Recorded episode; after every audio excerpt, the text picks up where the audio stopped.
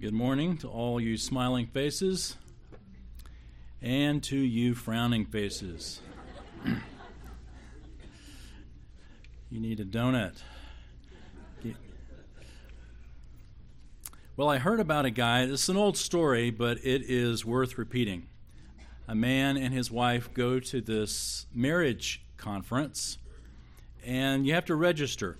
And so they walk up, and the man walks up to register, both he and his wife.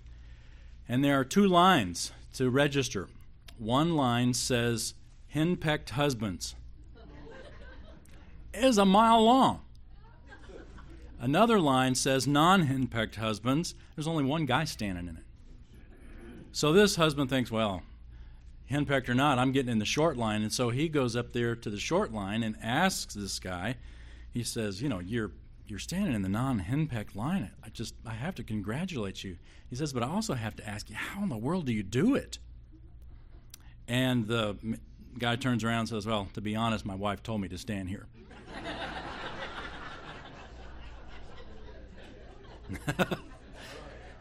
it's funny because it's true, not that all husbands are henpecked, but we all long for approval. We all long for love and acceptance, and we will do crazy things, saying yes to crazy things sometimes in order to get that love and acceptance.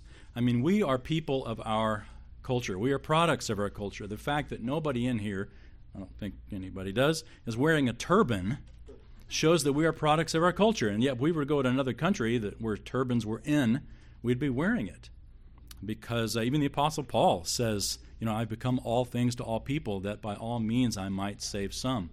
Jesus wore the outfits of his day, spoke the language of his days.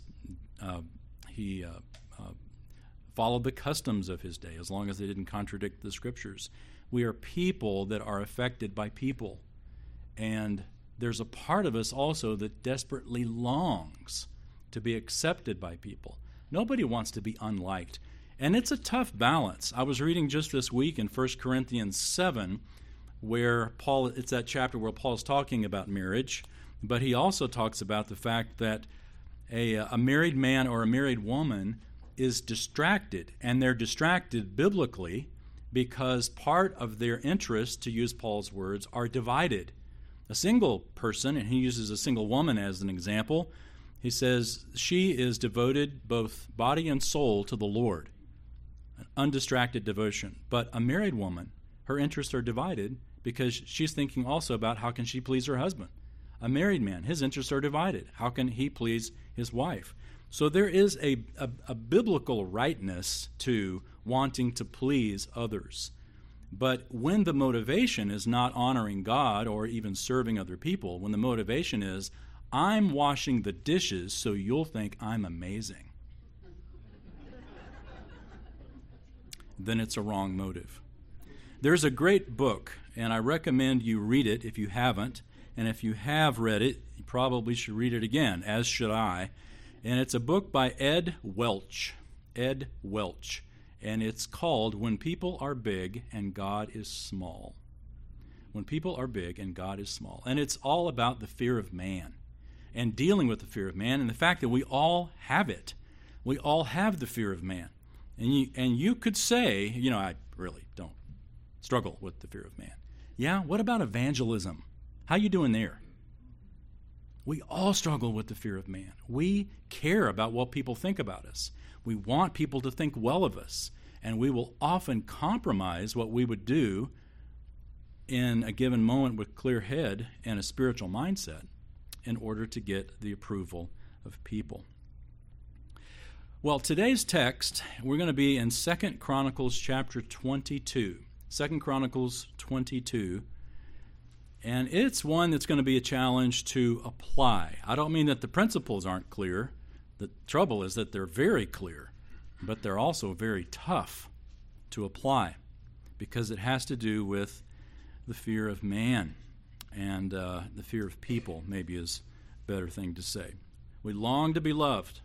And as we continue in our series where we pick just certain kings from the books of Kings and Chronicles, today we're looking at King Joash. King Joash of Judah. Last week we looked at Jehoshaphat. Sort of sounds like you sneeze when you say his name. Jehoshaphat. And although he was a godly king, he made a couple of hiccup decisions. And one of his bad decisions was allowing his son to marry the daughter of Ahab and Jezebel. It's like, what is he thinking? I would never let my son marry Ahab and Jezebel. Well, I say that, and then at the same time, who knows what sort of compromises we make along the way. At the time, thinking it was probably a really good idea. I mean, it was a bad idea. This daughter of Ahab and Jezebel was named Athaliah. Remember Athaliah? She is like her mom. Jezebel. She was just like Jezebel. In fact, Athaliah is like Jezebel 2.0. When Jehoshaphat died and his son, Jehoram, took the throne, it's no surprise that he did evil because his wife uh, told him basically, go stand in that line. That's the line you're to be in. And Athaliah, uh, she and Jehoram, their son, became king. And that's who we're looking at here First of all, in 2 Chronicles 22. It's going to take a little setup here to get to Joash, but believe me, it's worth it by way of application or certainly understanding. So 2 Chronicles 22, look down at verse 2. Ahaziah was 22 years old when he became king, and he reigned one year in Jerusalem, and his mother's name was Athaliah, the granddaughter of Omri. He also walked in the ways of the house of Ahab for his mother was his counselor to do wickedly. Athaliah, the granddaughter of Omri, who was a rascal, and the daughter of Ahab, who was a rascal as well, counseled their son to be a rascal. Ahaziah followed his mom's counsel and did not walk with God. We're, we're told that. And it's sort of interesting. It sort of sounds a lot like what we're told a few chapters earlier when we read about Ahab and Jezebel. And the summary there was Ahab was a really bad guy because he listened to his wife. The wicked, the wickedness of his wife was what is meant. So Jehoram uh, and Athaliah's son became king, and God takes his life because uh, he is godless. Well, the plot thickens. Look down at verse 10. Now, when Athaliah, the mother of Ahaziah, saw that her son was dead, she rose and destroyed all the royal offspring of the house of Judah. But Jehoshabeth, the king's daughter, took Joash, the son of Ahaziah, I know the water's about to get real muddy here, and stole him from the king's sons who were being put to death, and placed him and his nurse in the bedroom. So Jehoshabeth, the daughter of King Jehoram, the wife of Jehoiada the priest, for she was the sister of Ahaziah, hid him from Athaliah so that she would be not, put him to death. He was hidden with them in the house of God six years while Athaliah reigned over the land. That's clear as mud, isn't it? Well, it takes a little bit of slowing down and looking at it to make sense of it all. It does make sense. It all actually works out, but it is a little confusing to look at it. It's kind of like a, reading a soap opera when you read about uh, what's going on here. But don't be confused by the names. Basically, Athaliah thinks there's no sons of her husband left, but she forgot about this whole polygamy thing because her son, her uh, husband, had another wife. That if we were to jump ahead to chapter 24, we would see that her name in verse 1 was Zibiah from Beersheba, just to add a little more mud to the water. So there is another wife who has a son that uh, Athaliah didn't know about. See, this is the problem with polygamy. You never know who's pregnant. and Athaliah clearly didn't know about this other son. Little baby boy was hidden away so that Athaliah wouldn't realize. Athaliah kills. Understand what she did. Uh, when, when she saw that her own son was killed, that God put him to death, and that there were no more direct descendants of her husband, so she thought. She didn't realize about the pregnant uh, other wife. Uh, she decided, well, I'll take care of this. I'll kill all the grandchildren too. So she put all the grandsons to death. So there's nobody left but her. Now she's the queen of the land. And she thinks, you know, all is well. But we're told here that uh, oh, gosh, I better look or I'm going to get this all confused. Um, so let's see. Uh, yeah, polygamy doesn't work. Uh, let's see. So Joash is this this baby boy who's taken and hidden by basically Athaliah's sister-in-law and her husband. The husband's name is Jehoiada. He is a priest. He is a godly priest. We're going to read about him for the rest of our time together. But they essentially are the uncle and aunt of little Joash, and they hide him. And Athaliah doesn't know that there is another son of David that's still alive. And so they hide Joash in the temple, we're told, for six years. All the while, wicked Athaliah is ruling the land. All right, wouldn't this make a great movie? It'd be a great movie. So we won't look at chapter 23, but just to summarize chapter 23, basically, the boy Joash grows up to be seven years old now. He's old enough to speak and uh, to, uh, to think. Imagine a seven year old king. He is brought out, anointed, and he's crowned king before the people. Well, how do you think Athaliah is going to take this? When she hears about it, she yells, Treason, treason, when she sees it. And the, uh, the godly priest uh, uh, basically says, Hey, take, take this wicked woman outside the temple and kill her. And so they did. Boom. Problem solved.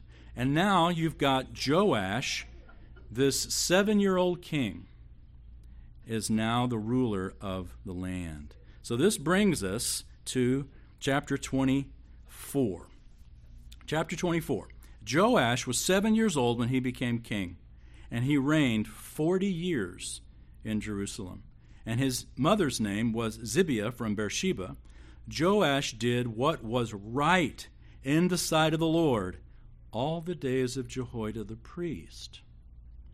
Jehoiada took two wives for him, and he became the father of sons and daughters. I've got in my Bible here a question mark. He did right in the sight of the Lord, and yet took two wives. So this is, you know, right, right kind of goes with the hand doing this. Uh, our daughters had a children's book about Joash. Have you ever seen children's book about little Joash? it, they're great. You see this little baby being hidden away, and uh, wicked Athaliah, you know, doing all that they do. Though I don't remember exactly how they handled Athaliah killing all these uh, boys. But anyway, the the book ends. I remember the book ends with Joash standing, you know, with the crown. This little seven-year-old standing with the crown. It's like, ah, oh, it's this great happy ending. The reality is, is no, it's just a happy beginning. This is Joash just getting started. But we're told that he reigned 40 years, and he started when he was seven. So from the age of seven to 47, he was king. And we're told in a general sense that he did right all the days of Jehoiada the priest. And that sounds like a great statement until we keep reading and we realize that it actually means what it says that Joash only did right as long as Jehoiada was around, as long as the priest was there. So, verse 4, we read this It came about that after this that Joash decided to restore the house of the Lord. He gathered the priests and the Levites and said to them, Go out to the cities of Judah and collect money from all Israel to repair the house of your God annually. And you shall do the matter quickly. But the Levites did not act quickly. So the king summoned Jehoiada, the chief priest, and said to him, why have you not required the Levites to bring in from Judah and from Jerusalem the levy fixed by Moses, the servant of the Lord, on the congregation of Israel for the tent of the testimony? For the sons of the wicked Athaliah had broken into the house of God and even used the holy things of the house of the Lord for the Baals. So we're told here that Athaliah's reign had desecrated Solomon's temple, using holy things to do bad things. And having been influenced by the godly priest, Joash says, We got to clean up the temple. And to his credit, he says, Let's clean it up. And he tells the, the Levites and the priests to do it, but they're a little bit slow getting it done. And again, to his credit, he says, Hey, get it done. And they do. So, this is a good time to stop and just pause for a second and say, do you know why we have the books of First and Second Chronicles when we already have Second Samuel, First and Second Kings that covers the same ground? Well, I remember one time at uh, at a different church. Of course, it was a different church. If you're going to use a negative illustration, but this this guy said, "You know, I I got to First Chronicles and I just decided to skip Chronicles because I already read Kings." I said, "Hey, did you skip Mark because you've already read Matthew?" I had a lot more compassion back in those days. But it's the it, it's a logical thing. Why do we have the same content repeated? Well, why is it repeated in the Gospels? Why do we have four Gospels on the life of Christ? Why not just one Life of Christ Gospel and these four authors can just get together over lunch and work it out? Because each Gospel has a different emphasis on the life of Jesus. Each gospel has a very different emphasis and it's it's like looking at the different sides of a diamond. It's got different facets you can look at and appreciate all about our lord jesus christ. Kings and chronicles had different purposes kings was written prior to the exile and i don't know if you've noticed but first and second kings is pretty gritty i mean it gets into the nitty gritty of sins of these kings and it, it really tells it like it is. And it gets into the nitty gritty to share this is why the exile happened. Because you remember, all the way back in the book of Deuteronomy, God set up a very simple system. It's the same system you had with your parents. If you obey, things are going to be great. If you don't obey, things are not going to be great until you get back in line. It's the same system God had with Israel in the Old Testament. In Deuteronomy 27 through 30, God said, If you obey, I will bless you. It will rain. I'll protect you from foreign enemies. All things are going to go great. If you don't obey, I will curse you. And there's chapters on what these curses are going to look like. They get very specific. And so God basically says, If you obey, I bless you. If you disobey, I curse you, so that you'll repent, so that I can bless you. Kings and Chronicles proves God meant what he said. The king shows all the bad stuff to show why the exile happened. God says, If you disobey, I'll curse you and I'll take you out of the land. That's the purpose of 1st and 2nd Kings. So, 1st and 2nd Chronicles now, why do we have this repeat of the same material? Because the emphasis is different. In fact, 1st and 2nd Chronicles is really one book, we can just call it Chronicles, was written after the exile to those returning to Israel if we were to do the math, and I did it again this morning just to make sure that I was remembering it correct correctly, there are 20 kings in the northern kingdom. None of them were godly. There were 20 kings in the southern kingdom, including Athaliah, if we want to call her a king, 20 rulers in the southern kingdom, and only about eight or nine were godly, depending on how you take some of them. So the emphasis of Chronicles is to emphasize the same time period but it emphasizes the faithfulness of Israel to show that God blesses faithfulness. So Chronicles does the same thing that Kings did. It proves the blessings and the curses, except Chronicles is proving the blessings. So it emphasizes that all of the, the godly kings who were all in the south, which is why 1st and 2nd Chronicles focuses exclusively on Judah, the southern kingdom, because that's the only faithful kings that were there. It focuses on those particular kings and their passion for the temple. How would that be relevant to the people coming back during the exile? Because God wanted them to be passionate about the temple, about rebuilding the temple. And if you have a, pa- a passion for that, God blesses you. This is why, sort of a long sidebar here, this inclusion is mentioned here about Joash and his passion for the temple to, to show that God blesses them when they have a passion for the temple. All right, so let's keep moving. Um, look at verse 15. We're going to skip verses 8 through 14. It just gives the details of how they went about raising the money and making the repairs on the temple. But now, verse 15. Now, when Jehoiada reached a ripe old age, he died. He was 130 years old at his death. They buried him in the city of David among the kings because he had done well in Israel and to God and his house. Again, emphasis on the temple. God blessed him. And this is such a privilege. I mean, Jehoiada was not of the sons of David, and yet he's buried in the city of David among the kings. This is like the most honored place to be buried is with the godly kings of David. And um, so they, they bury him there, and it's, it's a great honor for him. And then verse 17. So Jehoiada has died. Now, verse 17. But after the death of Jehoiada, the officials of Judah came and bowed down to the king, and the king listened to them. They abandoned the house of the Lord, the God of their fathers, and served the Asherim and the idols. So wrath came upon Judah and Jerusalem for this their guilt. Again, you see the purpose of the authors to show when they do well, God blesses them. When they give up on God, God curses them. God curses them in order to bring them back. See, this is why all children's books about Joash stop when he becomes king. They don't want to get into this. You can't read this to kids. You, you, you grow up, you know, a godly little child, and then you abandon the Lord when you get to be 47 years old. Nope, that's not it at all. God's response is, I will bless your obedience, but I will not sit back and do nothing if you're going to uh, if you're going to raise your fist against me.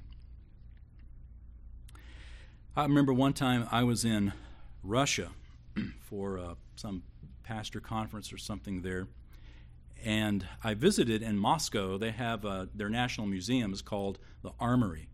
It's a big, beautiful museum. It's got all kinds of all kinds of Russian art in it. And one of the things they also had was the pieces of their history, like thrones of past kings and czars. And there was one particular throne, I'll never forget, they had it all behind glass. It was like this whole wall. But there was this real big throne, uh, thrones, and then in the middle there was this little throne, and behind the throne there was this large curtain.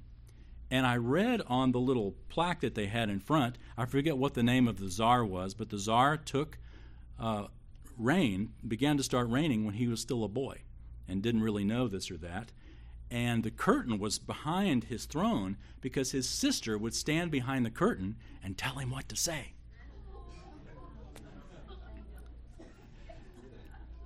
Let's hope that was good. Let's hope she gave him good counsel. But I saw that and thought that's that's kind of like Joash, isn't it? You've got this little king, this little 7-year-old king who begins and thankfully the guy behind the curtain was godly, the godly priest Jehoiada. Jehoiada was a great priest. They buried him in the tombs of the kings when he died. And yet, as soon as he died, Joash turned. Joash was vulnerable. Notice back in verse 2, it, said, it says Joash did right all the days of Jehoiada. Verse 14, which we didn't read, but you could look at it, it says they worshiped in the temple basically there at the end of the verse, all the days of Jehoiada. And that prepares us for what we read in verse 17. Jehoiada dies, and with him the spiritual life of the nation. It was wrapped up in the influence of this godly priest. He was the one talking behind the curtain. And, jo- and even though Joash's mouth was moving, it was really the passion for God of this priest and not of the king. And everybody knew this. That's why they waited until Jehoiada died to come up to King Joash. And notice they bow down before him. It's almost like they flatter him and persuade him that it's better for them to go back to the ways of Athaliah. Why in the world they did this, I don't know, but there it is. You know, you never really know what kind of a job you did as a parent until you see your kids living their own lives and then parenting their own kids. That's probably got some fun in it, too. But the idea is once your presence is removed, then you can see what your influence has been. The life of Joash was an example of that. It's a striking study of a people pleaser. More important to Joash than the affirmation of God was the affirmation of people. Joash needed others to be strong in the Lord. He didn't have his own passionate walk with God that could say to these, these rulers that came up to him, No, we ain't doing that. Instead, he says, We will do it. The book of Proverbs says these words He who walks with wise men will be wise, but the companion of fools will what? Suffer harm. Exactly. The life, the the he who walks with wise will be wise, but the companion of fools will suffer harm. Literally, the Hebrew says, shall suffer evil. And in fact, you could even translate it, shall become evil.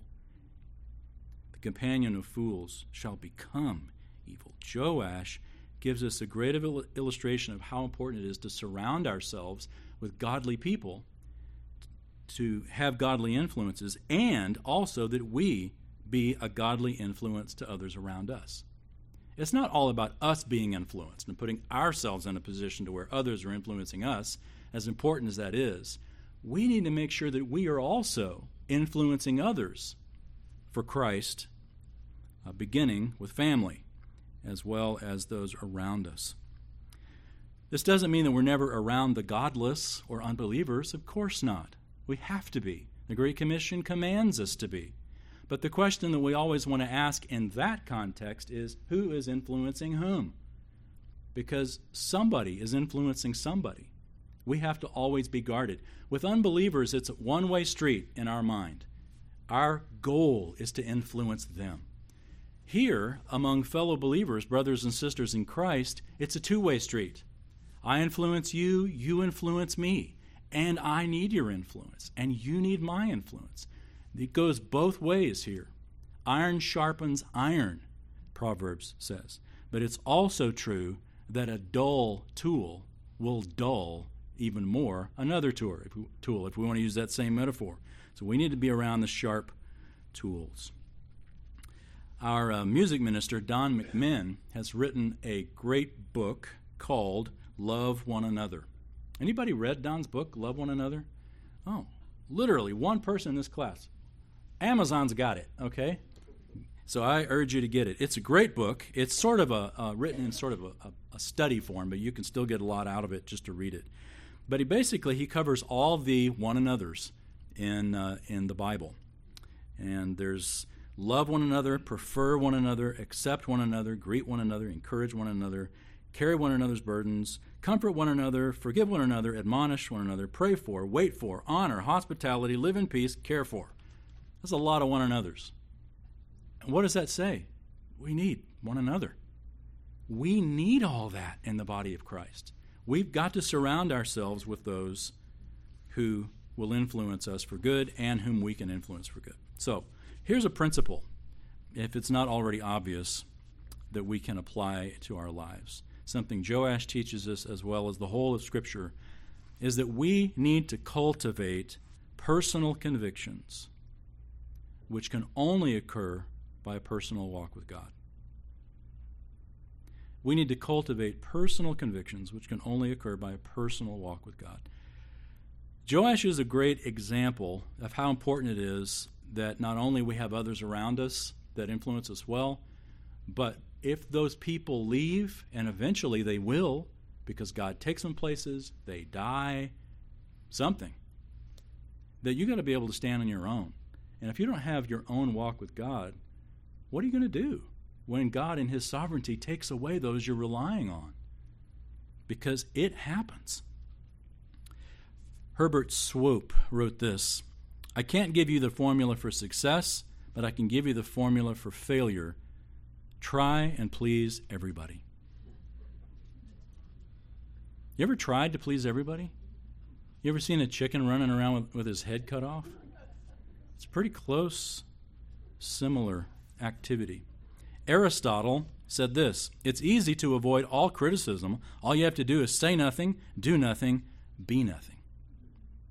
In other words, if you're breathing and you're doing stuff, you're going to be criticized. We can't live to try to just avoid conflict. None of us likes conflict. There are a few that seem to really love it, but most of us don't. And we'll often go far to try to avoid conflict. We can't avoid it if we're going to be honest with each other. A lot of us have mentors who have discipled us and encouraged us in our walk with God. You can probably think of people in your life uh, immediately. Boom. It was a pastor, it was a teacher, it was a parent, it was a sibling, it was a friend. You've got their name, you've got their face, you've got exactly what they did in your life to influence you. But they're probably, perhaps, not in your life now for whatever reason. And when that person leaves or dies, or worse, when that person fails in their walk with Christ, or you get to see the underbelly that you never saw because all you ever saw was through rose colored glasses how wonderful this person is. The reality is they're just a person, they're just a man, they're just a woman. And they sin just like we do. If you don't stand on your own, if you have not cultivated personal convictions by a personal walk with God, when the Lord, in His sovereignty, removes that mentor from your life to reveal who are you with me? Not who are you with the mentor with me, but who are you with me? What do you do? Do you punt the faith? Do you say, well, if it doesn't work for that guy, there's no way it's going to work for me? G. Campbell Morgan wrote this However valuable the influence of another person may be, it remains true that a man or a woman has nothing more to lean that if a man or a woman has nothing more to lean on than that, if it should fail, collapse is inevitable. All foundations fail except one. When the will of man is yielded wholly to the will of God and no other authority is sought or allowed, that man is safe. That woman is safe. So, can you stand alone? without your mentor, without the person who encourages you? I hope you can. And if you can't, then you and I need to cultivate personal convictions that come from a personal walk with God. Think of Daniel in Persia. Think of Joseph in Egypt. Think of Jesus on planet Earth. Everyone they were all by themselves. Everyone had abandoned them in that sense, and yet they walked with God. Well, here's a second principle Joash, his life shows us. We need to grow to fear God, not people. We need to grow to fear God, not people. What does it mean to fear God? To be God fearing, maybe that's a better way to say it you know, here in the South, we usually say, Are you a God fearing person? Though these days, what in the world does that mean? It doesn't mean that you're afraid of God, God terror. It may begin there, but that's not what it means. It was Mark Twain who said, Man is the only animal that blushes and the only animal that needs to. The truth is, we are all ashamed of things we've done in the past. And if you don't realize that you're forgiven, then you're not free. You're chained to that memory. You are chained to that shame. We can't look God in the face or anybody else in the face if we don't realize that our shame is linked to our sin, and Jesus Christ, in His grace on the cross, has removed our sin from us because He paid the full penalty. He bore the full wrath of God for you and for me. So we need to grow to fear God, not people. We don't need people. This is that book that I recommended, When People Are Big and God Are Small. It has sort of a, a, a big takeaway is to learn to love people more and to need them less. And he makes a pretty compelling point that one of the things that we need people for is the Great Commission, because we can't do all the spiritual gifts. We need one another to fulfill the Great Commission. But our needs mostly flow straight to God and not to people. Straight to God and not to people. If you want to think about who it is you're fearing, think about who it is you're sacrificing for. We give our money, we give our time, we give our thoughts and our passions for that which we are worshiping. Um, biblically, when you fear somebody, you're not just afraid of them, but biblical fear moves from terror to awe to reverence to trust to obedience to worship. And we will find ourselves worshiping people when we feel like we have to have them. This was Joash's problem. I'm not sure that he ever realized that. But this was at least the problem as it's revealed here in the text.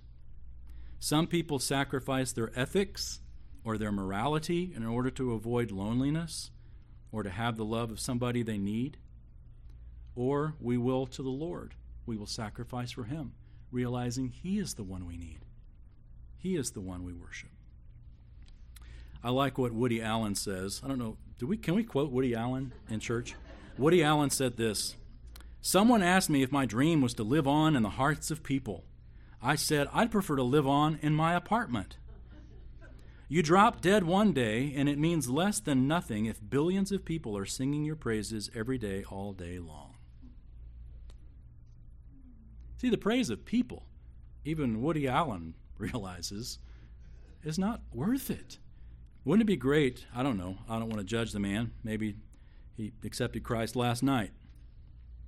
But um, we need to take from that and realize we are really close at times on our bad days to worshiping people and realize that if I don't have the approval of my spouse, if I don't have the admiration of my kids or grandkids, if Chuck doesn't think I'm the greatest, you know, volunteer here at the church, then my world's going to cave in. Your world is not going to cave in. How are you with Christ? Is all well there? Are you doing everything you can in your walk with Christ if that's the case, then you continue walking and let the chips fall where they may.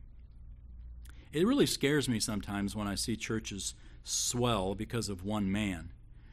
And I know you you probably think I'm thinking of Chuck, and I'm not necessarily, though it can apply to our megachurch as well as to any. But it, it is frightful when a church is built. Again, I'm not saying we are, but just leave it there. When a church is built because of one man, if a pastor is so exceptionally gifted, and then all of a sudden that pastor's taken, boom, who are we? Who are we? And you see this sometimes, and how ironic that I'm saying this, where, well, Chuck's actually not here, but if he's not preaching, nobody wants to come. Uh, I actually know about a church, and now this one I can say confidently, it wasn't this church. I'm aware of another megachurch in the world in which they call, whenever the pastor's not preaching, they'll call and they'll ask, Who's preaching today? And one time I, I heard that the staff member got so tired of hearing this, got so tired of hearing this phone call, that uh, they would answer, uh, Who's preaching today? The servant of the Lord. Paul said to those in Corinth who said, You know, I'm of Apollos, I'm of Peter, I'm of Paul, I'm of Christ. Paul said, Was Paul crucified for you? We don't worship a person, we worship our Savior. So, Paul also told the Philippians, he said, So then, my brethren, just as you've always obeyed, not as in my presence only, but now much more in my absence. Work out your own salvation, meaning live it out with fear and trembling, trembling, for it is God who is at work in you, both to will and to work for his good pleasure. We don't just act the way we need to when Paul's looking. We're not living to please Paul. We're living to please God. And he's always there, isn't he? So, how can we grow in our fear of the Lord? Well, look at verse 19. Joash abandoned the Lord, and look what the Lord did. Verse 19. Yet he sent prophets to them to bring them back to the Lord. Though they testified against them, they would not listen. Then the Spirit of God came on Zechariah, the son of Jehoiada the priest, and he stood above the people and said to them, Thus God has said, Why do you transgress the commandments of the Lord and do not prosper? Because you have forsaken the Lord, he has also forsaken you. So they conspired against him, and at the command of the king, they stoned him to death in the court of the house of the Lord. Thus Joash the king did not remember the kindness which his father Jehoiada, interesting, he's called his father, his father Jehoiada had shown him, but he murdered his son. And as he died, he said, May the Lord see and avenge. Zechariah is the name of this priest. You know what Zechariah means? His name means the Lord remembers. Joash didn't remember. We're told here Joash did not remember the kindness of this great priest who had uh, raised him to know the Lord, and now Jehoiada's son, this prophet, uh, is killed at the command of Joash himself. Amazing. But you know what I love about the heart of God from these verses? We see it right there in verse 19. He sent prophets to them. God initiated. When Joash had wandered away from God, God didn't say, okay, done. God sent prophets. He sent his word to Joash and said, Come back. In fact, we're told to send word prophets to bring them back to the Lord. Now, let's get real personal. When you're not walking with God, or you're struggling with a thought that you wish you could let go, or you're nurturing sin in your heart for whatever reason in whatever context, and you're also attempting to read the Bible, have you ever noticed that's all you see there? The Scripture will chase you. God sends His prophets to bring you back. When you are out of fellowship with God, you are hypersensitive to that topic. And the Holy Spirit will continually bring it before you in order to draw you back. It's not just conviction, so you'll feel horrible. It is conviction so that you'll repent, so that I'll repent and come back to the Lord. God chases us with Scripture. We see that in verse 19. He sent prophets to them to bring them back. Interesting, we're talking about Scripture. Jesus actually quoted this story or referred to this story, and you may have a, um, a reference in your margin to Matthew chapter 23. Matthew 23, you don't need to turn there, but you remember Jesus just sort of gave this one off illustration.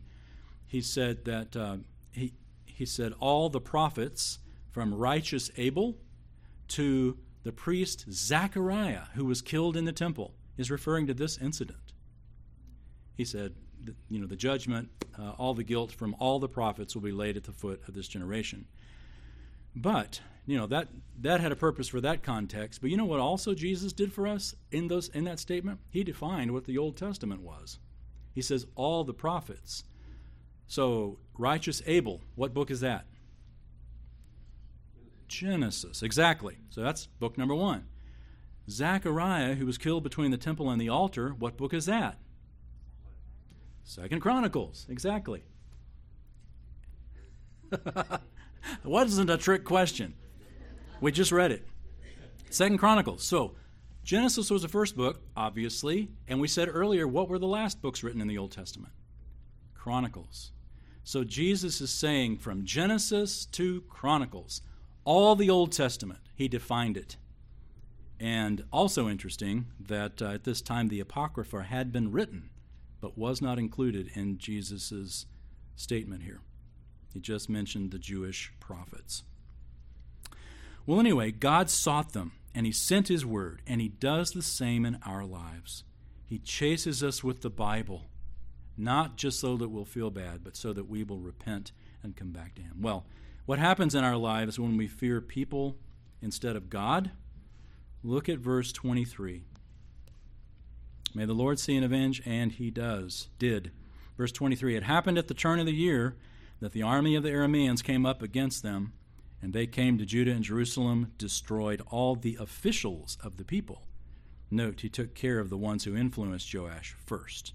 destroyed the officials of the people from among the people, and sent all their spoil to the king of Damascus. Indeed, the army of the Arameans came with a small number of men, yet the Lord delivered a very great army into their hands, because they had forsaken the Lord, the God of their fathers. Thus they executed judgment on Joash.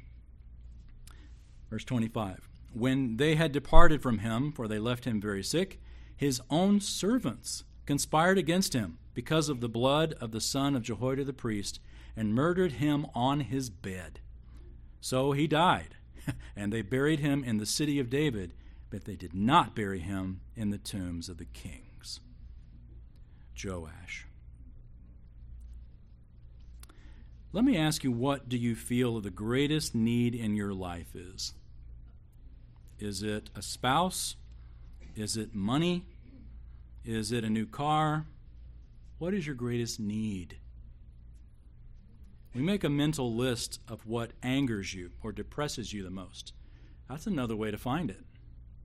What angers you or depresses you the most? Whatever that topic is, it's very possible that that is what is most important in your life, or that you feel that you must have to be whole. And the reality is, all we need is Christ, all we need is God. It sounds simple, it sounds real biblical, and it's often a tough journey to get from where we are now to that ideal. But that is a journey we should pursue. That is a journey that we must pursue. We do this because our God alone is worthy of worship. So, the principles again that I mentioned, I'll just say them again in summary. We need to cultivate personal convictions, which can only occur by personal walk with God. And we need to grow to fear God, not people. Let's pray.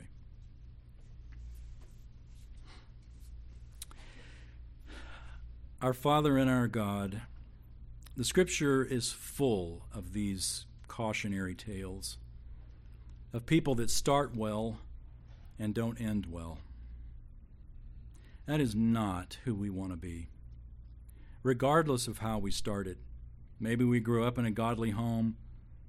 Maybe our parents didn't do the best job of introducing us to Christ. But however it happened in your great grace and providence, we know Christ now. And our passion is to walk faithfully with Him till the end of our days. Whether the end of our days is in 10 years from now or in another 80, we want to be faithful. Not like Joash that started well, but revealed that he was only strong because of someone else. Father, would you please help us?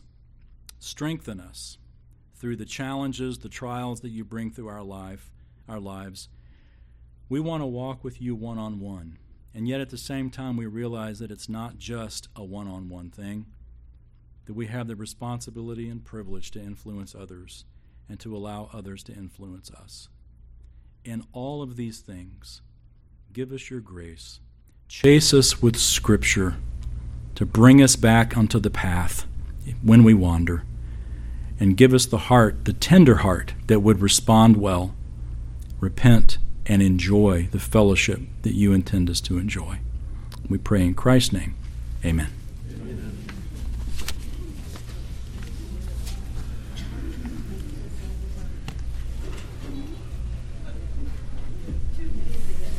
Thank you, Wayne. Hope you all have a blessed week. Pray for rain. May the Lord bless you and keep you. May the Lord make his face to shine upon you and be gracious unto you. May the Lord lift up his countenance upon you and give you peace. Amen.